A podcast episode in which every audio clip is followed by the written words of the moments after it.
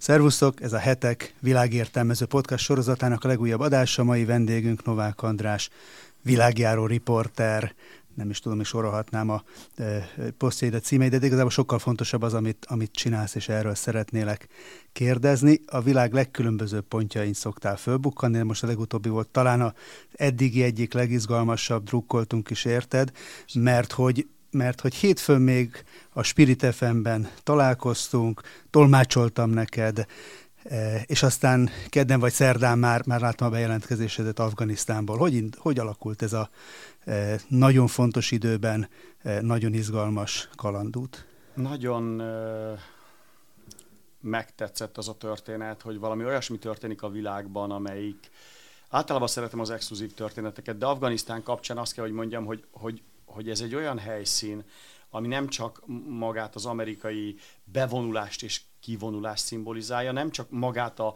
nagy világpolitikát szimbolizálja, hanem szimbolizálja a biztonságpolitikát, és szimbolizálja a migrációt is, ha belegondolsz. Tehát egy annyira összetett kérdés, és én akkor, amikor láttam, hogy el, el, egy káosz indul el Afganisztánban, akkor amikor mi találkoztunk hétfőn, akkor én már harmadik napja szerveztem, hogy megyek de nem lehetett róla beszélni, ugye biztonsági okokból nem áruljuk el, hogy milyen napon utazik az európai gyerek e, ilyen kritikus helyszínre. Ez az egyik, a másik meg, hogy hogy még nem volt biztos, és, és az valahol tudod egy kicsit ciki, hogy elmondom, hogy megyek Afganisztánba, és akkor valamelyik engedély nem jön meg, és akkor nem megyek, és akkor na mégsem mentél. Tehát azt nem akartam és nagyon-nagyon sok papírra vártam, nagyon sok engedélyre vártam. Ha akarod, elsorolhatom, hogy... hogy van, mi... van Budapesten eh, afgán nincs, képviselet? Nincs. Gondolom most meg pláne nincsen a Nincs, legközelebb Bécsben van, és Belgrádban van egy konzul, illetve Prágában. És azzal kezdtem, hogy megpróbáltam velük felvenni a kapcsolatot, megmondom őszintén, képzeld el, Peti, hogy bezártak tehát onnantól kezdve, hogy a tálibok elindultak a hatalom átvétel irányába, a nagykövetségek bezártak, a tálibok azt hiszem rájuk is parancsoltak, hogy csak az iszlámabádi, tehát csak is a pakisztáni nagykövetség működhet. Tehát az már eleve kiesett, hogy én hivatalos afgán vízummal megyek be Kabulba, tehát az, az nem működhetett az a történet. És, és akkor elkezdtem gondolkodni, hogy hogyan lehet bemenni. Ha nem működnek a nagykövetségek, akkor én hát csak vagyok annyira talpra esett tökös gyerek, hogy akkor azt fogom mondani a határ, hogy nem működnek a nagykövetségek, azért engedjetek be, mert jövök tudósítani, ti nem működtök, ti nem adtatok vízumot, ez nem az én hibám, nem az én felelősségem. De hát ugye emellett kellett pakisztáni vízum, mert ugye Pakisztánba le kell szállni, hogy kocsival át tudj menni. Aztán kellett a táliboktól engedély, hogy tudjanak róla, hogy be fogok menni. Kellett szereznem fixert, aki vár, tolmácsot, aki volt, vár. Volt, volt a telefonkönyvedben talib telefonszám? Ez egy nagyon extra szervezés volt, és nagyon kemény munka volt, ha a mi hétfői találkozunk. Ne buktass le senkit. Nem buktatok le senkit. Nem, nem, nem, nem. Ez a következőképpen történt. Nekem van egy afgán haverom, aki menekül státuszt kapott még Angliában 7 évvel ezelőtt. De menet közben egy ilyen nagyon jó fej magyar állampolgár lett belőle, magyar feleség, magyar kisgyerek több diplomás vezérigazgató volt régen Afganisztánban, és én megkérdeztem tőle, hát akkor ennek kapcsán, hogy elindultam az afgán telefonálásokban, hogy mit csináljak, hogy menjek ki. Azt mondja, figyelj, nincs más módszer, ezekkel a tálibok, most ők ugyanúgy kommunikálnak, mint az amerikaiak, tudod, Amerikában nagyon divat a Twitteren, oszt meg mindenki mindent. Emlékezzünk Trumpnak az egyes számú kommunikációs vonala, vagy útja az a Amíg Twitter. le nem lőtték. Amíg le nem lőtték. Egyébként tök igazság. Tehát hogy lehet, hogy a, a táliboknak még mindig van Donald Trumpnak, még nincs. Ez a világ legnagyobb kérdése. Sose, fe, sose fejtem meg. Megpróbálj megkérdezni Jack Dorsey-tól, hogyha erre jár egyébként vérlázító, de mindegy, ez most az én személyes vélemény, nem akarok, nem akarom kritizálni, de ez vicces, tehát hogy Donald Trump ehhez képest, akkor mi a baj? Na mindegy. És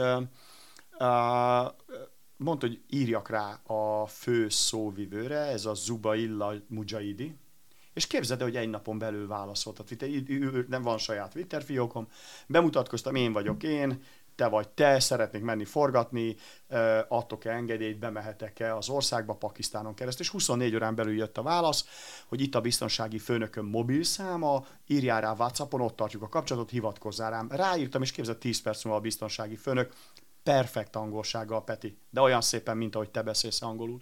Megírta nekem, hogy szeretettel várnak, fogadnak, bárhol megállítanak, mutassa meg ezt az üzenetet, ez az ő mobilszáma, és fogadnak és adnak nekem interjút wow, tehát én is csak is széttártam a hol, kezem. Hol képezték ki magukat ennyire? Ugye 20 éven keresztül oh, nem voltak már, hatalomban. Igen, igen, igen ez, egy, ez egy nagyon nagy ez nekem van ide téve. Ez jó, a tiéd, nyugodtan.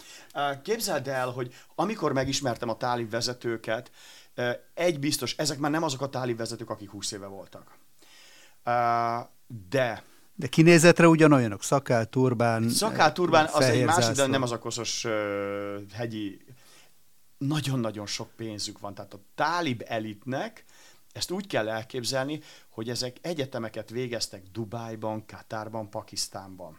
Tehát ugye beszélnek angolul, arabul, pastu nyelven, né, né, némelyik fárszi, ugye, aki az iráni határhoz lakik, tehát nagyjából így el van felezve az ország, aki az iráni oldalhoz lakik, az a fárszit vagy a dárit, ugye a perzsa nyelvet beszéli, most már nem így hívjuk, hanem mm. fárszinak, aki meg a, a pakisztáni oldalhoz lakik, közel az meg a pastut beszéli, az afgánok is, ugyanígy a tálibok is nagyjából, de mindenki beszéli mind a kettőt nagyjából ez a két nyelv van. És képzeld, hogy a tálib vezetők, a tálib elit, ez olyan, mint Kim Jong-un is Svájcban tanult magániskolába. És ki gondolná, hogy aki látja az európai kultúrát, látja a mi filozófiánkat, a mi jogrendünket, látja a, azt, a, azt a keresztény, judea értékkört, ami itt van, és utána visszamegy diktátornak, az felfoghatatlan számunkra. És, és a tárgyok ugyanezt csináltak. De, de a Kim dinasztia hatalomba voltak, tehát ott, ott volt logika abban, hogy fölkészítik a következő generációt arra, hogy a talibokat 2001-ben elzavarták, vagy legalábbis mi így tudtuk, hogy ők, ők visszamentek a barlangokba, de akkor Igen, ezek szerint azt hittem, hogy visszamentek a barlangokba, de közben kiderült, hogy ez a 75 ezer fős hadseregnek a nagyszámok törvény alapján itt is van 10% elit, és az elit értendő anyagilag is elit, meg értendő szellemileg is elit. Hát gondolj bele, hogy azok a tálib vezetők, akik, és most szó szerint vett, több millió dollárt keresnek a fegyverkereskedelemből. Több millió dollárt keresnek évente a mákültetvényekből kinyert ópiumból abból ugye készül a heroin, és ez a mai napig ugye, nem azt mondom, hogy probléma, ez jelen van, tehát ez, ez a valóság Afganisztánban, a legnagyobb heroin termelő a világon. Hát és ezt azért iszonyú áron adják el a világban. Hát gondold el azok a táli vezetők, amikor megszületik a kis utód, a trónörökös, na náhogy Dubájba, hát ez olyan, mint a, a dubái milliárdos is Londonba iratja be mm. egyetemre a gyerekét, a táli vezetők is. És közben felnőtt egy generáció, tehát én, én a katonai meg titkosszolgálati vezetővel angolul beszélgetek, és mondják, hogy a családnak befektetései vannak Pakisztánban, meg ott jártak egyetemre. Tehát valóban a 75 ezernek a 90 százaléka az ma idézőjelben turbános mezitlábas Kalasnyikov, de most már nem Kalasnyikov, hanem M16-os és taktikai mellény, és hihetetlen jó ö, márkás cipőkben. Igaz, hogy még ez az afgán ruha, meg turbán, meg szakál, meg hosszú haj, de hogy kineveltek egy elitet, tehát azok, akik átveszik a minisztériumot, és akik nekem nyilatkoztak, azok olyan szókincsel, és még aki nem beszél angolul is beszél pár szót angolul, hogy, hogy ez teljesen megdöbbentő volt. Szóval így lehetett az, hogy a biztonsági főnök nekem angolul válaszolt, mondta, hogy várjak, és akkor én elkezdtem közben fixer, tolmácsot szervezni, sofőrt, és akkor átmentem a pakisztáni határon, ezek ott vártak, tálibok odahívtak, ki vagyok, ugye az az parancsnokság, ma este, vagy nem tudom mikor kerülünk adásba, de péntek 5 órakor lesz a világhíradó különkiadása, csak erről szól afganisztáni utamról. Egyből odahívtak, a tolmácsaim elmondták nekik ki vagyok, elmondták, hogy várnak engem Kabulban a táli vezetők, és nagyjából 10 perc beszélgetés, 10 perc teázás után mondták, hogy mehetek, és nincsen semmi. Érdekelt őket az, hogy Magyarország jött, ugye Magyarország eh, benne volt a koalícióban, harcolt ellenük. Igen, zavarja őket, hogy NATO tagok vagyunk, de korán sem annyira, mint a két nagy ellenség, ugye Amerika és Anglia, ez a két mumusuk. Bár a, a információs miniszter helyettes azt mondta, hogy óriási bűnöket követtek el itt az amerikaiak, nézd meg Joe Biden mit csinált, de most már az amerikaiakat várjuk azért, hogy visszajöjjenek és fejezzék be a programjaikat, jöjjenek vissza, fektessenek be nálunk, jöjjenek vissza, indítsanak új akár charity, akár edukációs, akár ö, gazdasági fejlesztést, tehát hihetetlenül elkezdtek nyitni. Szó sincs arról, hogy dicsérném a tálibokat, tehát tudni kell, hogy ők ölték meg a hét magyar katonát, nagyon aljas módszerrel, ők öltek meg 2500 amerikai katonát, ö, ők sebesítettek meg 21 ezer szövetséges katonát, és miattuk kellett összesen 63 ezer embernek amputálni a kezét vagy a lábát a szövetségesek és az afgánok között, mert rejtett pokolgép, aknákat telepítettek. Tehát egy, egy, egy, egy teljes képzavar van, hogy most ilyenek építenek fel egy országot, és közben meg ezerrel hivatkoznak a sárjára. Minden egyes interjúban elmondták, hogy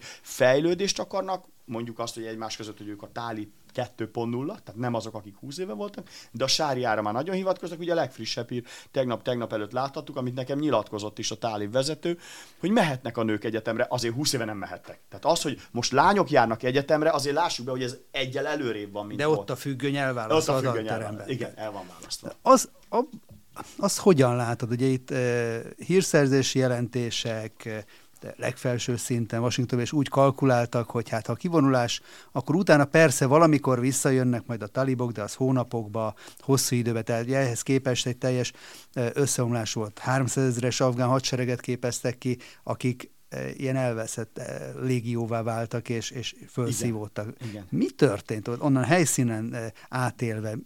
Nekem is ez volt az első kérdés. Már csak az is, amikor mentem kifelé, is mindenki ezt kérdezte. Hogy lehet, hogy egy 300 ezer fős afgán, jól felszerelt hadsereg, akiknek évek óta tart a CIA kiképzést, kiköz, kiképző központokat, hírszerző központokat építenek, tehát mobilátjátszókkal, technikával, lehallgatással, egyenruhát kapnak, fizetést kapnak, ezer dolláros fizetésük volt a katonák. Azért gondolj bele, Ázsiában az nem egy, itthon se rossz fizetés, ha valaki fixen tudja, hogy kap ezer dollárt minden hónapban. Na de Ázsiában, ahol meg mondjuk, mit tudom én, 120 forint egy kiló alma, ott meg pláne jó az ezer dolláros fizetés.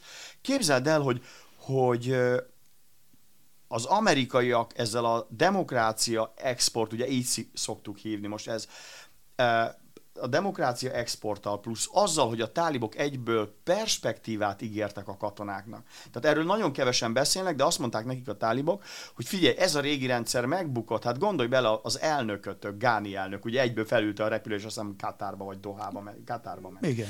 Uh, nektek nincs jövőtök velük, de velünk van jövőtök. És képzeld, a katonák nagy része, nem azt mondom, hogy átáll, de azt mondja, hogy hát ezért az országért nincs, tehát ha nincs célod, nincs perspektívád, akkor nincs miért harcolni. És ugye ez volt a kulcs, hogy ez a 300 ezeres hadsereg nem állt ellen. Eszű áge. Ugye Panjir völgyet szokták emlegetni utolsó terület, de megmondom őszintén, 34 Provence tartomány van Afganisztánban, és e, itt mondjuk azt kell tudni, hogy ott van mondjuk 4-500 ellenálló, és 300 tálib harcol ellenük. Tehát ez a 40 milliós országhoz képest nem, hogy egy 35 rész, hanem még annál is kisebb Kis rész. ilyen végvári. Hát egy ilyen, ott egy nagyon kemény családok, törzsek vannak, akik ellen fognak állni. Szerintem a tálibok fogják is hagyni, mert se nem tétel, sem gazdasági, sem területi, sem létszámban nem tétel az a pár ezer ember, aki ott lakik abban a völgyben. Ettől függetlenül az egész országot ők uralják, ők adják a közbiztonságot, a rendőrséget, a katonaságot, tehát minden, náluk van fegyver, és ezt az afgánok nagyon azt mondom, hogy rettegve, de tisztelik őket, rettegve, nagyon sokan rettegnek, női jó aktivistával csináltam interjút, az mhm. anyagnak ez az egyik kulcsa, hogy egy, egy hölgyel egy eldugott pincében találkozom, aki kiár tüntetni a tálibok ellen a nők jogaiért, egyáltalán az emberek jogaiért.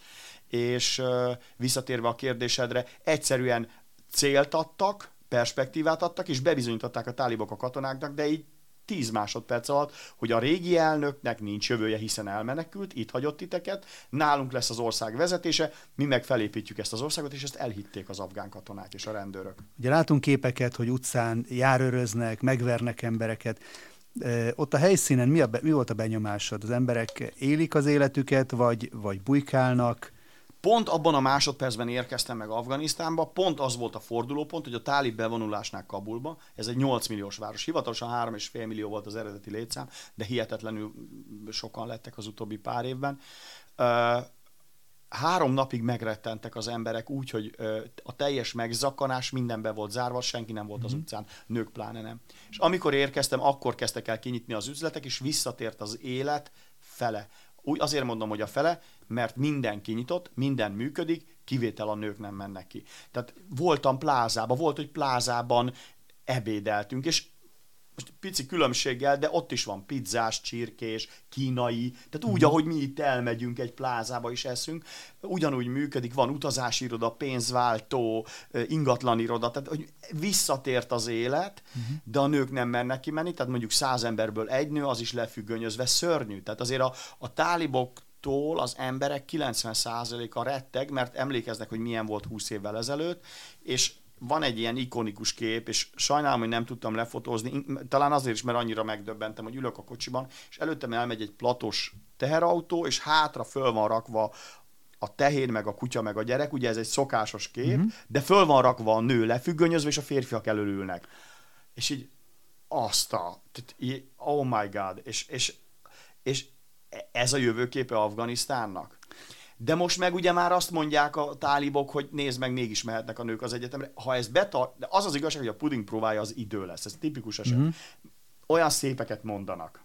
De közben meg hallani híreket, hogy a vidéken lévő tálibok, akik agresszívebbek, még extrémebbül fanatikusak az iszlám felé, azok meg műsorvezető hölgyeket végeztek ki csak azért, mert azt a munkát végezzük, amit mi most ketten, hogy rádióban vagy tévében beszélgetünk. Hát azért az nagyon durva. Ezért kivégeztek három műsorvezető hölgyet. Én, én azért ez nagyon durván. A közszolgál, az afgán hú, nagyon sok mesélni valóan, az afgán köztévében lévő riportereket és műsorvezetőket hazazavarták. Mondták, nem vagytok kirúgva, de egyelőre nem jöhettek be dolgozni, azért, mert nők vagytok. Tehát, hogy vannak ezek a hírek, meg vannak, amit mondanak, vissza akarok menni, és megígérem, hogy februárban megint beszámolok neked, és biztos vagyok benne, hogy akkor már tisztában fogunk látni, hogy A irányba ment el, vagy B irányba ment el Afganisztán. Nagyon kíváncsi leszek rá. Ugye a nők mellett, akiknek nagyon veszélyessé vált a helyzetük, a nem muszlimok, keresztények, meg meg, meg más nem, nem muszlim hívők, hiszen ő rájuk... Tudod, hogy van zsidó ember is Kabulban?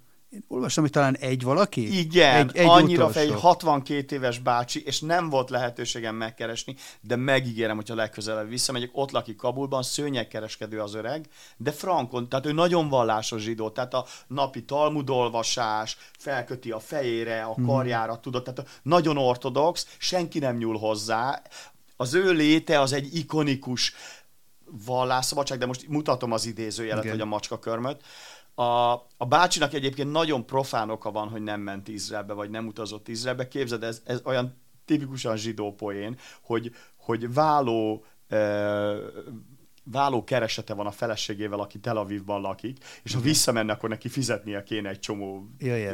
Igen, tehát egy nagyon profán történet a, a, a dolog, értem. hogy ő, ő, az ő hazája Afganisztán, ő ott szőnyegkereskedő, de, de vállófélben van, de nem megy, azért sem megy el Tel Avivba először is, mert ez a hazája Afganisztán, a másik meg, hogy otthon fizetni kéne egy csomó lóvét a, a vállás rem, rem, Reméljük, hogy biztonságban is marad, de ugye, ugye szem előtt van, és, és egy, egy Ő nagyon ikonikus kép, tehát biztos, Igen. hogy senki nem fog hozzányúlni, nem őrzik a házát, tehát minden rendben van vele, nem volt lehetőségem, azért nagyon, ö, nagyon veszélyes volt közlekedni. Tehát amikor elmentem a reptére forgatni, akkor könyörgött, a három ember vigyázott rám. Könyörgött, hogy ne, itt összetették a kezüket. András, Mr. András, ne menjünk a reptére, mert láttad, az iszlám állam igen, robbantott, igen. következő nap is merényletre készültek, csak drónnal kilőtték a, az amerikaiak. Szóval van egy nagyon kicsi keresztény közösség Afganisztánban és megmondom őszintén, hogy lehetett olyan híreket hallani, hogy Amerikából kaptak segítséget, mentették őket. Igen, mi is megírtuk, hogy 7000 keresztényt mentettek ki evangéliumi keresztények által szervezett nem tudom, charterjáratok. Ha, hagyj kérdezzek vissza, jó ötlet kimenteni őket, vagy jobb, jobb ötlet nekik a helyszínen segíteni? Melyik a jó ötlet? Mi, hogy látod? Hát én azt gondolom, hogy az életvédelme szempontjából, akiket ki lehet hozni onnan, családokkal, gyerekekkel. Mert ha mindenkit kihozunk, akkor megszűnik a keresztény gyülekezet, egyáltalán keresztény lét Afganisztánban, nem? Igen, de a mártírság nem Az nem jobb, mint az élet. Tehát igen. Igazad van. Tehát a mártírság nem jobb, mint az élet. Tehát akit, akit, akit ki lehetett hozni, azokat kihoztak, de nyilván nem mindenkit. Neked te kerültél-e olyan helyzetbe, hogy, hogy, hogy nyilatkoznod kelljen arról, hogy muszlim vagy, keresztény vagy, zsidó... Képzeld, de nagyon, nagyon ez a hidegkirázós történet. Ez egy nagyon... Mondd el. Na, nagyon, nem gondoltam volna, hogy ez valaki, valamikor is szóba kerül az afganisztáni utam alatt, hogy én keresztény gyerek vagyok. Um, álltunk a biztonsági főnökkel, a nemzetbiztonsági főnökkel a, az interjú után, és mondta, hogy akkor ő elmegy imádkozni, és itt vannak az ő emberei, és majd ezekkel elmegyünk járőrözni. Ugye erre a tévés azt mondja, hogy tök menő, mm-hmm. amikor járőrözni mész a tálibokkal Kabulban. Hát ez a, a kép ne további, ez a non plus ultra. Igen. És Ebből is lesz a esti adásodban? Benne van, járőrözöm velük. Szuper. Ott interjú, megyünk, a kocsik mennek, felfegyve, tálib zászló mindenhol, hihetetlen, hogy olyan képeim vannak, hogy integetnek nekem a tálibok. És azt kell, hogy mondjam, hogy a, a, a főnöki interjú után, egy picit hosszabbra fogom, a főnöki interjú után ők elmentek imádkozni, és leültünk mondtak, mondtak, hogy mind elmennek imádkozni, és ott volt a főnöknek az iroda, és mondom, akkor egyedül hagynak. Tehát én csodálkoztam rá, nem szoktak egy nemzetbiztonsági főnöknek az irodájában hagyni egy külföldi újságírót egyedül, hát így hülyén is éreztem magam, megmondom őszintén, de ez és mondom, nem, nem jó, akkor itt hagyunk. És ott maradt négy srác, akik ilyen közkatonák a táliboknál, de nagyon jó felszerelésben. Tehát most már nem úgy néznek ki a tálibok, mint a régi filmekben, mint a Rambo filmekben. E, és amint kiment a főnök, képzeld, körbevettek, és, és mindegyik tudott angolul, és elkezdtek beszélgetni, kifejezetten kedvesek voltak. Majd eltelt egy fél óra, és jöttek még vidéki tálibok is, és akkor már kim voltunk az udvaron, és körbevettek, és beszélgettünk, ez úgy nézett, hogy mellettem volt a tolmács, mind a kettő, és akkor aki kérdezett, akkor én válaszoltam, én kérdeztek, ők válaszoltak, tehát egy párbeszédben, de tolmácson keresztül. Mm-hmm. És így ment a beszélgetés, és akkor már sok katona volt ott körülöttem, kifejezetten sok, akkor egyszer csak elhangzott valami, és megfagyott a levegő, és a tolmácsom elfehéredett, majdnem elájult. Úgy hívják, hogy Kájhán. És majdnem elájult. És így nagy csönd, és mondom, Kájhán, mi van? És mondja, not now, not now. Nem most. Mr. Aha. András, ne, nem most, majd a szállodába elmesél. Mi történt? Mi történt? Na mindegy, ment a forgatásra, bla bla bla, el visszamentünk a szállodába, mondom Kájhán, azt mondja, biztos akarod tudni? Mondom, igen, biztos akarom tudni, mi történt, miért volt ez olyan nagyon feszült pillanat. És azt mondja, az egyik megkérdezte, hogy ez a csávó itt keresztény, és rám mutatott, és mondták neki, hogy hogy igen, igen, ez nem muzulmán, nem muzulmán. Erre a másik nagyon komolyan mondta, jó, hát akkor öljük meg, és vágjuk le a fejét. Nem mondom. És, de én ezt nem értettem ott, talán jobb is. De, de ő, hát jobb is. Ja, ja, persze, persze. Mondom a hallgatóknak, hogy Peti rácsodálkozott, én is rácsodálkoztam ott a szállodában, ugye én négy órával később tudtam meg, de most már megértettem, hogy a tolmácsom miért fehéredett el. Tehát, hogy ez teljesen benne van a kultúrájukban, hogyha én nem muzulmán vagyok, hanem hanem egy egészen más kultúrából jövök, mint európai, és azért, ha Európából jövök, azért 99%-ban esélyes vagyok, hogy nem muzulmán vagyok, azért igen, lássuk igen. be akkor, akkor ez benne van az ő gondolatukban. Hát gondolj bele, az elmúlt húsz évben a fehér ember és a keresztények ellen harcoltak. Tehát azért a kutyából nem lesz szalonna egyik napról a másikra, de közben ugye ott vannak az interjúk, hogy fogadnak, beültetnek az irodába, interjút adnak. Szóval egy nagyon skizofrén helyzet ez, amiben belementem, és szerintem ezt a filmben be is tudom bizonyítani, hogy mond át, meg ilyesmit a vezető, majd ott van a női aktivista, aki meg retteg, és fél, és tudja, hogy hogy bánnak a nőkkel, hogy mik mi, mire tartják a nőket a, a, a, a tálibok, ez egy óriási kérdés. Szóval így kerültem, így került elő a vallási kérdés abban a, abban a fél napban, és hát az, ott azért én is egy kicsit megijedtem, de csak este, tehát ugye volt egy kis pét, jobb is, hogy Igen. volt egy kis pét azután, hogy én tudtam, és, és elhangzott ez a mondat. Igen, nagyon, nagyon örülünk, hogy itt, itt, itt ülhetünk és itt beszélgethetünk. Ugye nem titok, hogy a hetek a, a Gyülihez kapcsolódik, és képzeld el, olyan sokan írtak a Gyüliből üzenetet Facebookon. Eljutott hozzád?